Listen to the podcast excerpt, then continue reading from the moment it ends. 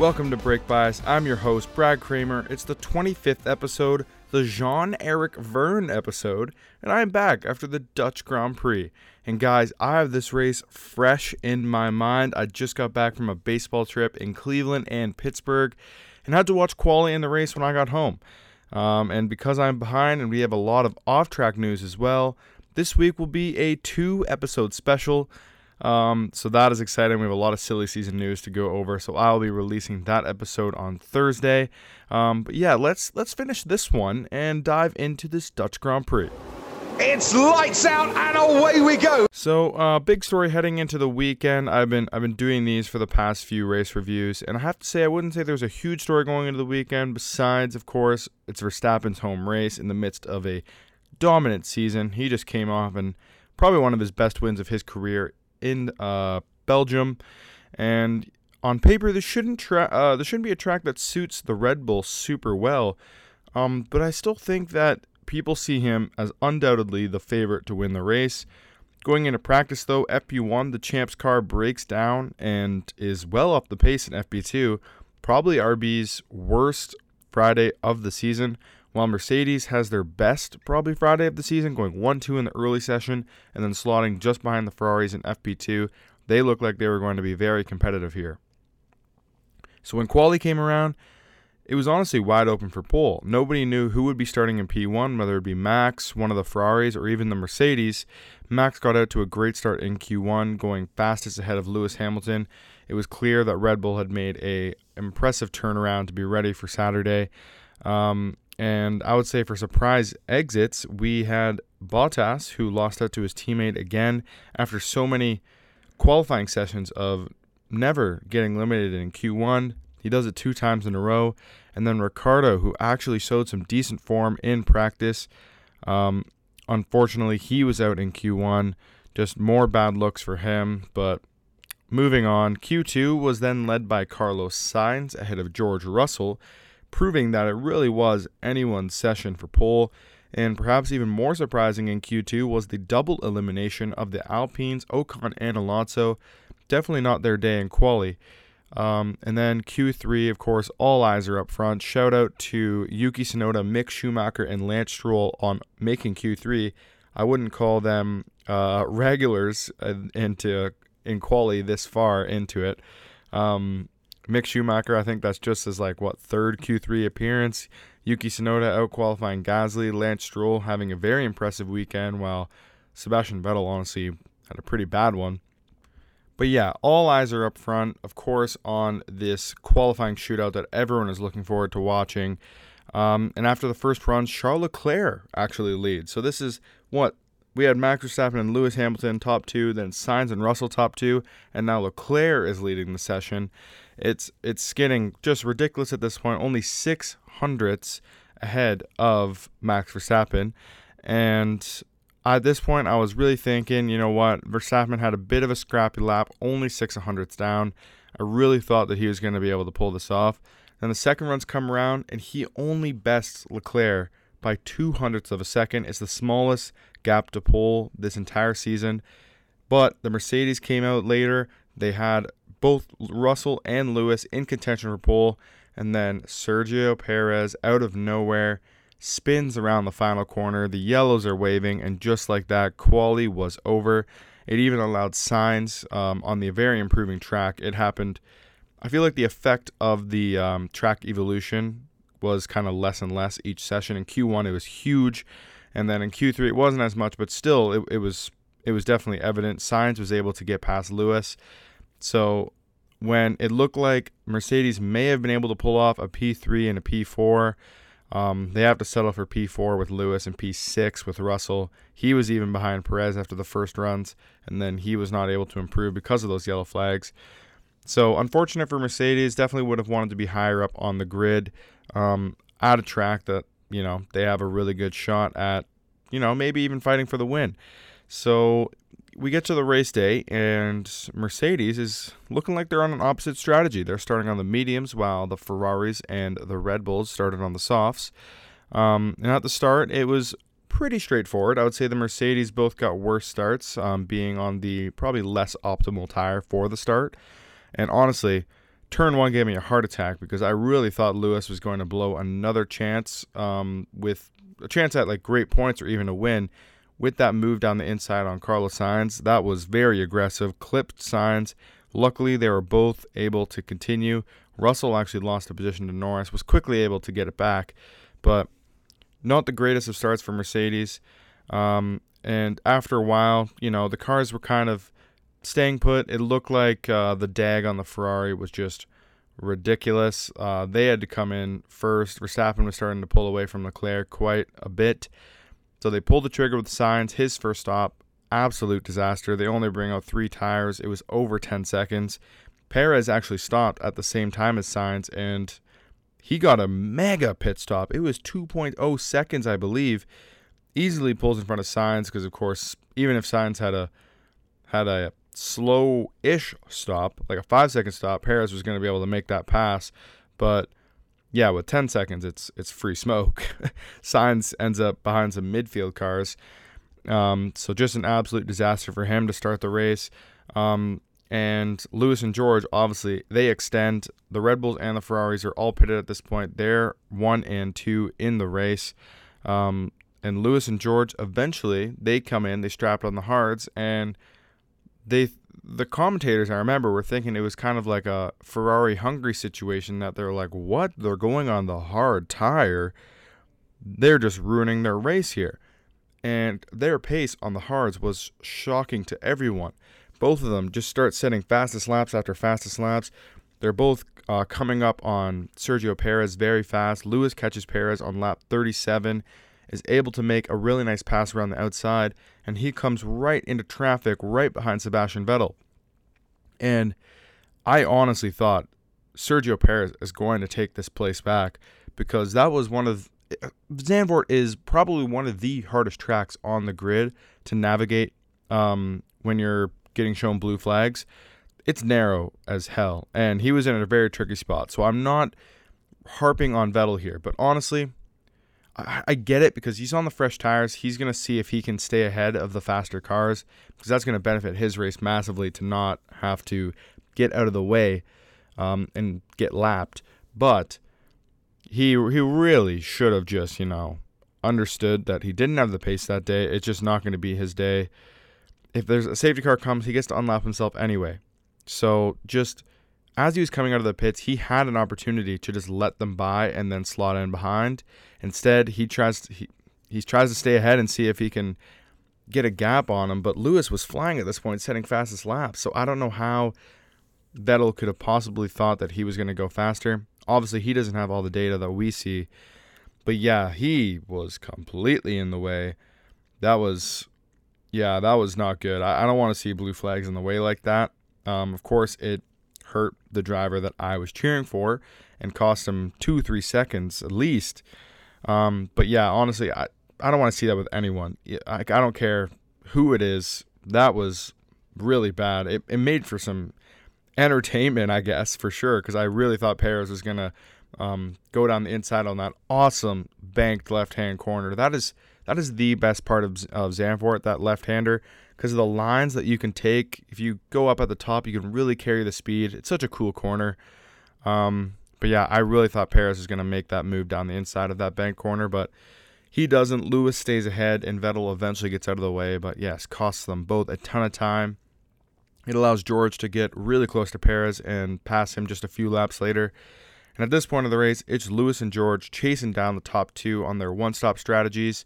Uh, George um, is honestly very impressive. At other races that have been like this, we didn't get to see it in Silverstone, so I guess Hungary is really the only one that you can look to. Um, even though George had kind of a different race to Lewis because he was on pole and Lewis was P7, it did really look like the race pace of George's just wasn't on the same level as Lewis's. But here, it they were they were matching each other 100%. Both of them sharing fastest laps. Um, and they are closing in, and it's looking like they might have a shot here on the one stop strategy.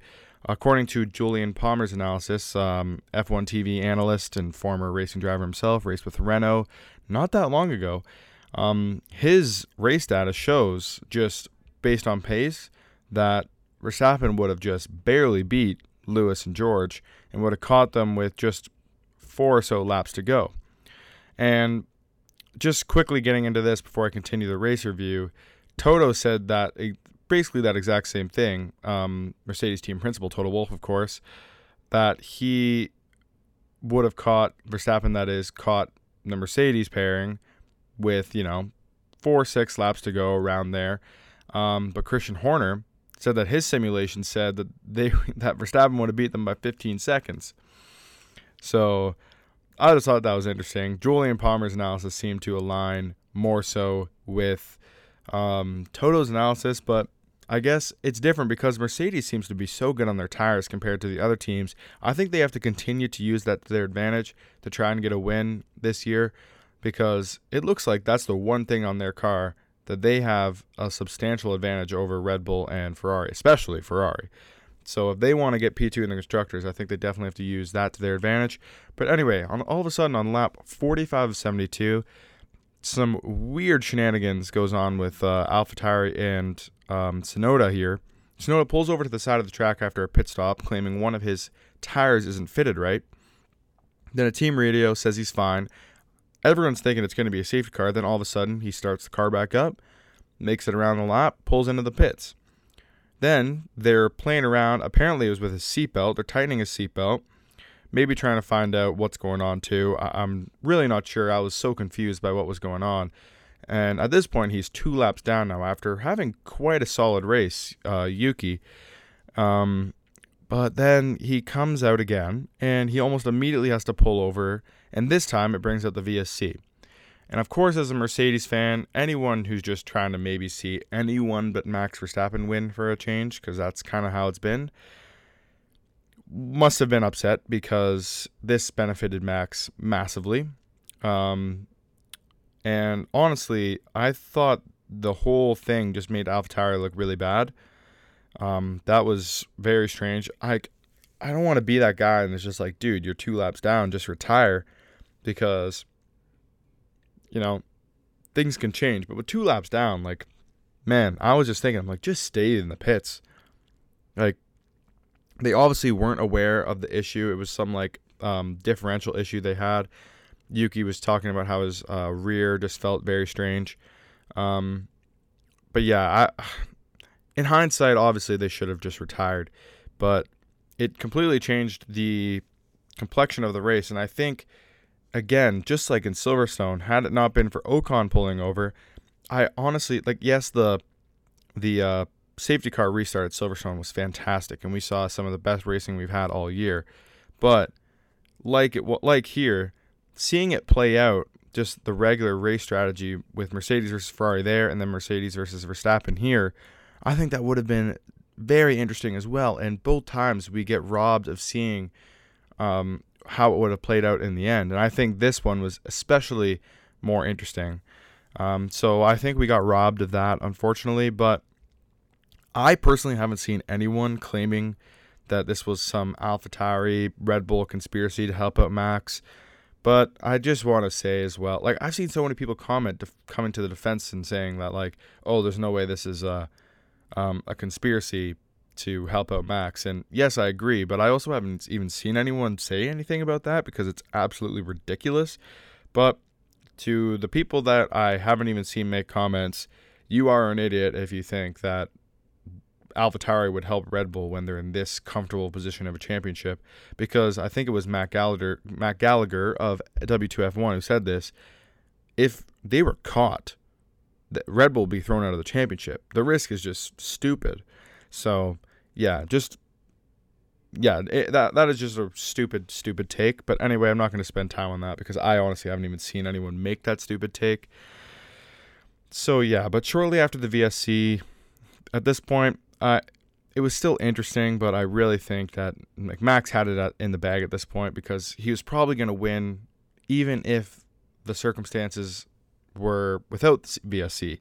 The VSC just made it a slam dunk for him or shouldn't even say a slam dunk because what happened next made it a slam dunk. This just made it like a sure thing.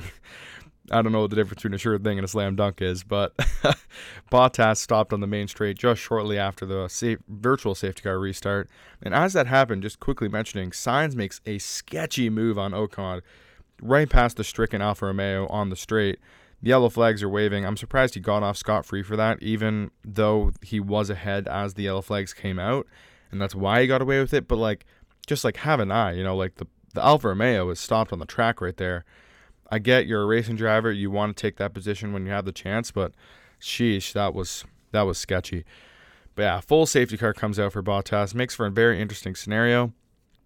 Um, Verstappen is behind Russell and Hamilton at this point. The safety car has to come through the pits, um, and they had the opportunity, I believe, before the safety car was coming through the pits. Maybe they knew about it. I actually don't know that. So I think they had the opportunity to pit before the safety car came through the pits. I'm not sure what that would have changed. I feel like pitting while the safety car is going through the pits is definitely better. Um, but yeah, the Mercedes, um, because of a call made by George Russell, that, to be honest, is is somewhat of a selfish move. But I'm not knocking George at all. And selfish is obviously viewed as a negative term to use when you're talking about someone. But it was absolutely the right call for his own race, and you can't you can't hate on it. I just think that if Mercedes was going to go all in on trying to win the race and take the gamble, they probably should have just called off George. However, splitting the strategy was definitely the demise of Lewis Hamilton in this race um, because before both of them pitted, they would have had the tire disadvantage against Max, but double track position. And they could have tried to use George in some sort of way to uh, keep Max behind I honestly think that would have been next to impossible and probably would have ended up hurting them more than what happened already. It might have been a third and a fourth instead of a second and a fourth. So, of course, getting ahead of myself, uh, Max quickly is able to dispatch Lewis Hamilton at the start. Yes, it was a bit of a mistake from Hamilton, I think, to start so early um, because of the straight line speed advantage that Red Bull has, and of course the tire warm up. But it, I don't think it would have mattered. Uh, had Lewis stayed ahead, it just would have delayed the inevitable. Um, Verstappen, Russell, and Leclerc all pass him eventually. Lewis settles for P4 as Verstappen, after he gets past Lewis, drives off to the di- off into the distance, takes the win at home again, followed by Russell and Leclerc, who grabbed the last spot on the podium. So yeah, the final results were were that Max in P1, Russell P2, uh, P3 Leclerc. Uh, that's his first podium since his win in Spielberg. Lewis um, had to unfortunately settle for P4. Perez uh, slotted in in P5. He he almost got overtaken by Alonso at the end. He had a brilliant drive up to P6 from P13 on the grid. Uh, Norris P7. Sainz down in P8 after he actually I didn't even mention this had an unsafe release um, when the safety car came through the pits. He gets a five second penalty for that. That demoted him down to eighth. Ocon P9. I feel like he probably felt he could have got more, but P9 still a decent decent result. Um, and Stroll, after a great weekend, um, the whole way I think Stroll was fantastic, but unfortunately, just all faster cars ahead of him. Uh, he only picks up the one point for P10, and that is still his best result of the season. He's got like six of those and hasn't got a single better result. Very strange from Stroll. Um, and I think just a tad bit unlucky as well, but it is what it is. Max Verstappen leads Charles Leclerc and Sergio Perez by 109 points. Yes, there is a tie for P2 at the moment. And in a not so distant P4, George Russell, who admitted he has his sights on P2 in the championship. Wouldn't that be something? He is only 11 points back. Um, Sainz, he sits 13 points back from Russell in P5, while Hamilton is 30 points back from Russell.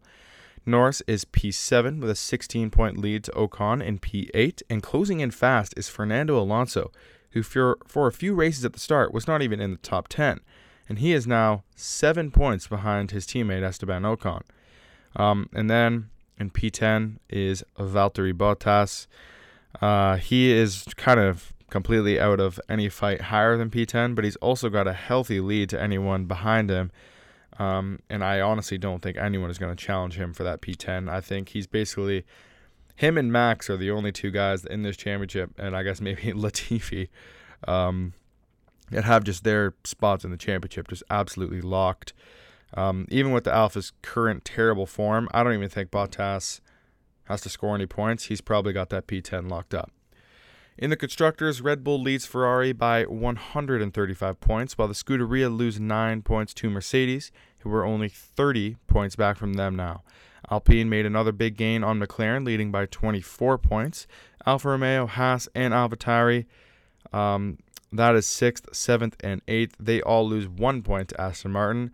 And with um, Aston's improved form, the battle for P6 in the championship continues to get more and more spicy. I talked about that on a previous episode.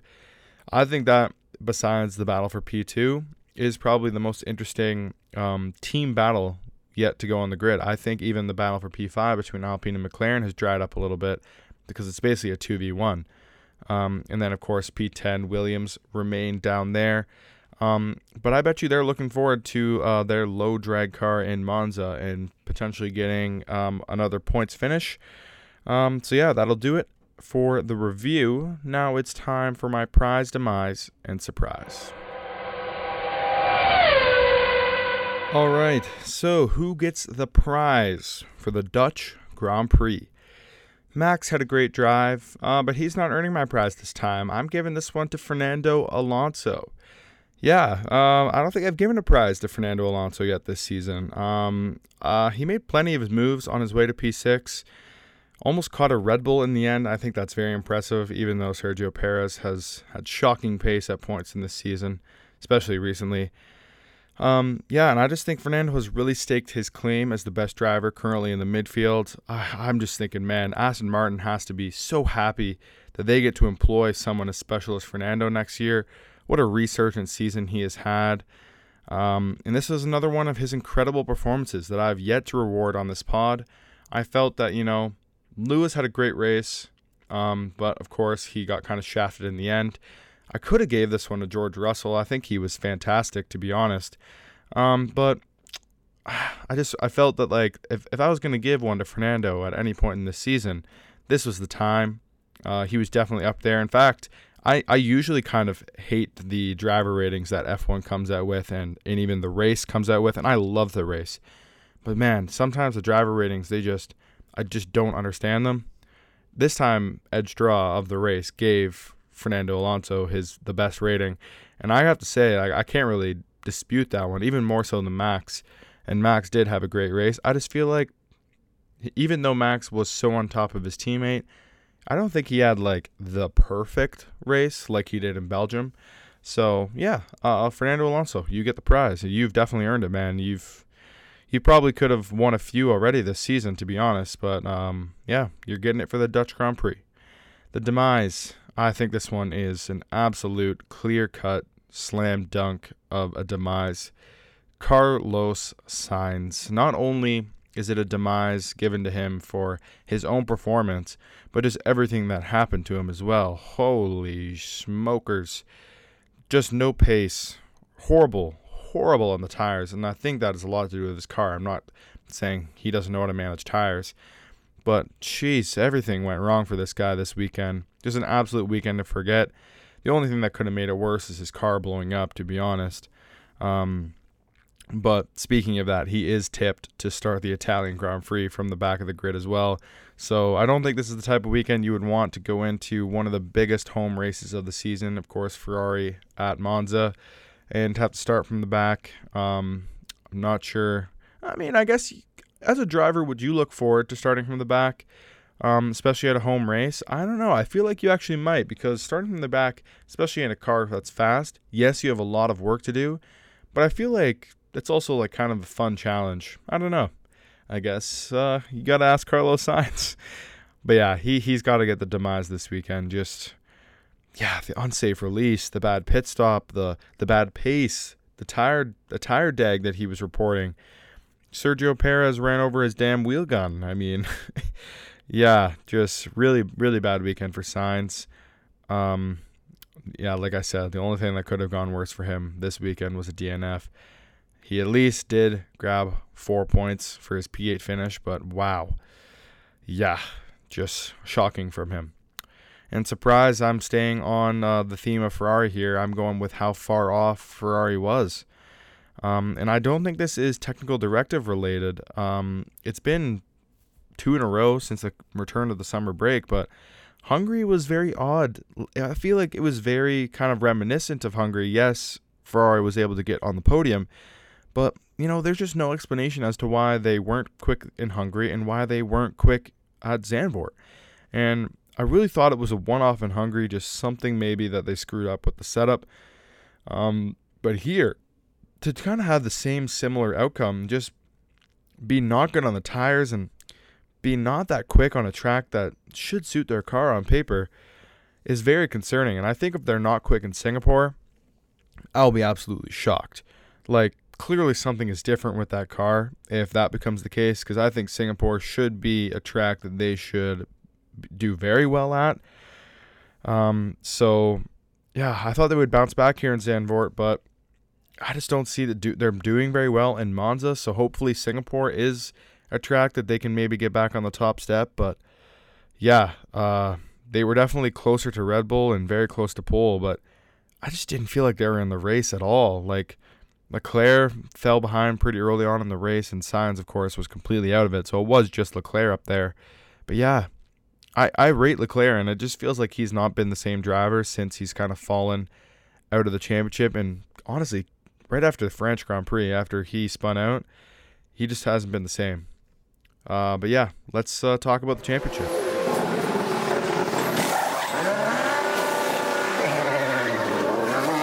So this championship segment is can George Russell take P2? I talked about this already, but now I'm going to go into it a little bit more in depth. Um, and I decided that I'd go further up the grid again for the championship segment after last time I talked about the P6 battle.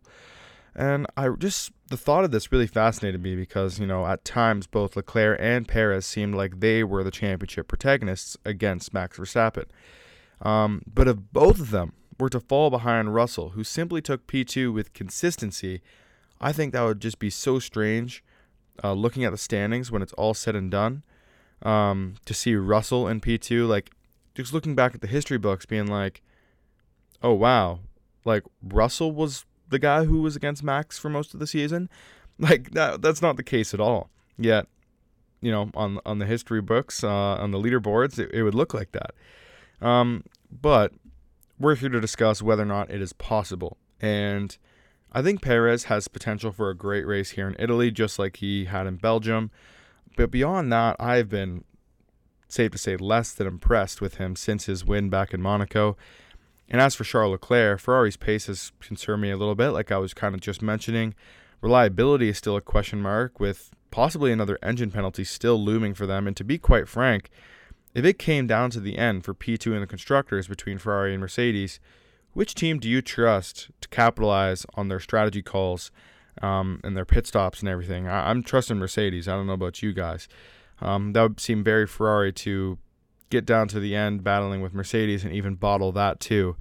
So, yeah, I think Mercedes will definitely have a hard time this coming weekend, um, most likely. And on paper, they should probably lose out to Ferrari at Singapore, but at all the other places, you know, I think it's completely up in the air, and I see no reason why the Silver Arrows can't, you know, chip away at the lead held by the Scuderia. Um, I think they'll be very even on points most races, but if there's one team that's likely to blow up and give up a massive, um, give up a massive amount of points, it would be Ferrari. Um, and I think that's all it takes. Possibly even a double DNF. I don't know if, I, you, if I'd go that far to say Ferrari's going to have another one of those this season, but you know, just one bad race, um, and the Mercs can bring this this fight really, really close. And possibly, if Mercedes is able to get that one win, that'll be big for them as well. Um, so yeah, I'm kind of talking a lot about the constructors here because it is a similar gap, I would say. Um, the big thing for Russell, though, is that he is matching Lewis Hamilton, in my opinion, because, like I said, at Hungary, I don't think his race pace was exceptional. Um, whereas Zandvoort, I think both Hamilton and Russell were blisteringly quick. And if Russell is able to keep that up and stay out of trouble, he's not going to lose out to Hamilton. Um, and Hamilton will also be able to take away points from Leclerc, possibly. Um, so I'd have to say if I were to put money on who would finish P2 in the constructors, on just, or sorry, P2 in the drivers, just on even odds, I would have to say it's probably going to be Leclerc. But I don't think it's very far off for George. He is he's right there. um, one engine penalty and one DNF, and George could have P2. So yeah, uh, gotta say, guys, it's great to be back. My trips are all over. Uh, I get to watch Monza live normally. Not I, I hate hate coming home and having to watch the recorded uh, race. Watching it live is just different. Um, yeah, the podcast will be back out on Monday like normal next week. Um, and I'll finally be able to upload TikToks again. I haven't been able to do that. It's been a while for me. So yeah, Brake Bias is officially back, baby. Um, and yeah, I'm so excited for the things that I have planned in the future. So that will do it for the Jean Eric Vergne episode of Brake Bias. I'm your host, Brad Kramer, and I'll be back with episode 26 next week to review the final leg of the triple header at the Italian Grand Prix. Can Ferrari get it done at the home of the Tifosi? I can't wait to find out. Goodbye.